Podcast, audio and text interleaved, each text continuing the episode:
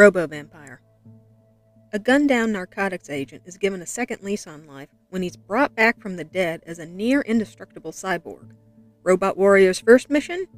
To rescue Sophie, an undercover agent who's been captured by the henchmen of Dr. Young, a notorious drug lord whose newest plan for drug smuggling is to enslave a bunch of vampires to guard his heroin shipments.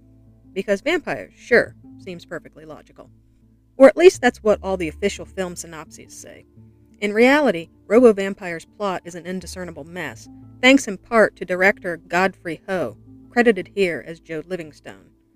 Ho is a notoriously prolific Hong Kong director and is often referred to as the Ed Wood of Hong Kong cinema, thanks in part to his many infamously bad projects that have since gone on to become cult favorites, with Robo Vampire recently shooting to the top of viewers' favorite lists of his films that don't include Ninja in the title. If one is looking for an example of just how he garnered such a reputation, one need not look any further than the many short gifs proliferating the internet of a guy covered in tinfoil, surrounded by a bunch of hopping guys wearing matching outfits. One of Ho's favorite pastimes, he retired sometime in 2000, was cutting up various unused or little known Asian films and splicing them together to form full length features. How much work was done by his own crew and how much was swiped footage we'll never likely know, but it was pretty obvious to me early on, without even having to look it up, that Ho's slicing and dicing was used in Robo Vampire. How can you tell? Well, because there are two clearly defined plots going on in the film, and none of the actors from plot A ever intermingle with the actors from plot B, for starters. And for everyone else, the censure should come in at the end when Sophie, supposedly Robo Dude's whole mission objective, is broken out of the Hooskow not by the cyborg, but by a bunch of gorilla guys that show up randomly halfway through the film. In fact, Metalhead doesn't even come close to finding Sophie. I'm not even sure he's in the same time zone. He spends most of his time plodding through the forest or getting blown up on beaches. Or perhaps more accurately, having his tinfoil stunt double get blown up on beaches. But I digress. And before you ask, no, dissecting the movie into its two clearly defined parts does not, in fact, make it any more coherent. The whole main plot of the film still involves a drug lord who's using a corrupted Taoist monk to control a bunch of vampires in order to protect his drug shipments. The vampires are not vampires and are clearly zombies. The zombies get around by hopping.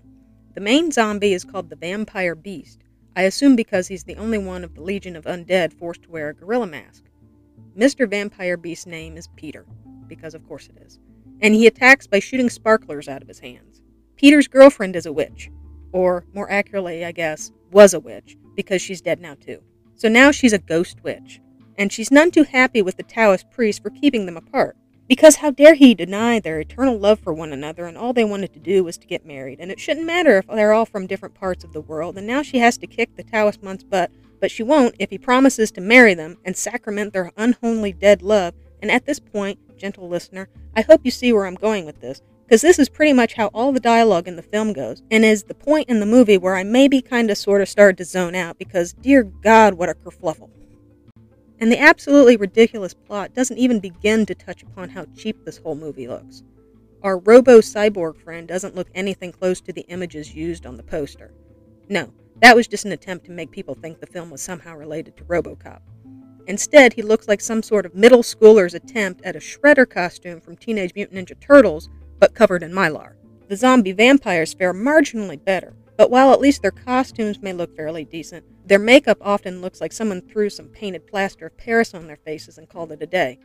It makes the vampire beast's random friggin' gorilla mask look high tech and classy by comparison, and that's not even considering their bizarre movement. A quick deep dive into Asian folklore reveals that our zombie vampire friends are actually based on the Chinese legend of the hopping vampire zombies, and though their description of vampire is used in the loosest sense of the term, their design and movement are actually pretty faithful to their original descriptions. Their unfortunate skin condition is due to mold, their hopping is due to stiff joints, and because their joints are stiff, they keep their arms up in front of them as a sort of balancing effect. Does knowing any of this in any way make their appearance any less ridiculous? Absolutely not because no matter how accurate they may be, they still look cheap, and there is no way to make their constant hopping look anything other than goofy. The only time that they don't look totally goofy is when they have them doing random somersaults in the air. But that just begs the question if they have that kind of movement capability, why in the world are they still jumping around like jackrabbits? Then, as if the film needed anything more against it, the rest of the production values are also at the bottom of the barrel. What little there is of the acting is cringy. The dubbing is horrendous, and if any scene is happening at night, it's too dark and poorly lit that you'd better just give up all hope of ever being able to tell what's going on. The picture quality is so bad that oftentimes it's hard to tell what's even going on during daylight hours. Not that you'll necessarily want to know what's going on during the day. People die with their tongues hanging out, stunt doubles are used that look nothing like the original actor. Sophie miraculously turns into a gray haired man and then back again while she jumps out of a window. And dummies are used liberally during falling and explosion scenes. I think the only thing the film really spent money on were the pyrotechnics. And even then, I think 90% of their budget went towards buying industrial pallets full of sparklers and cheap bottle rockets. I can see why Robo Vampire has received its infamous cult status. It's bad. It looks horribly cheap, the plot is nonsensical, the acting is horrible, the dubbing is somehow worse than the acting, and to top it all off, the title lies to you by suggesting that the robot is a vampire. It's not. Those fibbing SOBs. But at the same time, it's not so bad that it's unwatchable.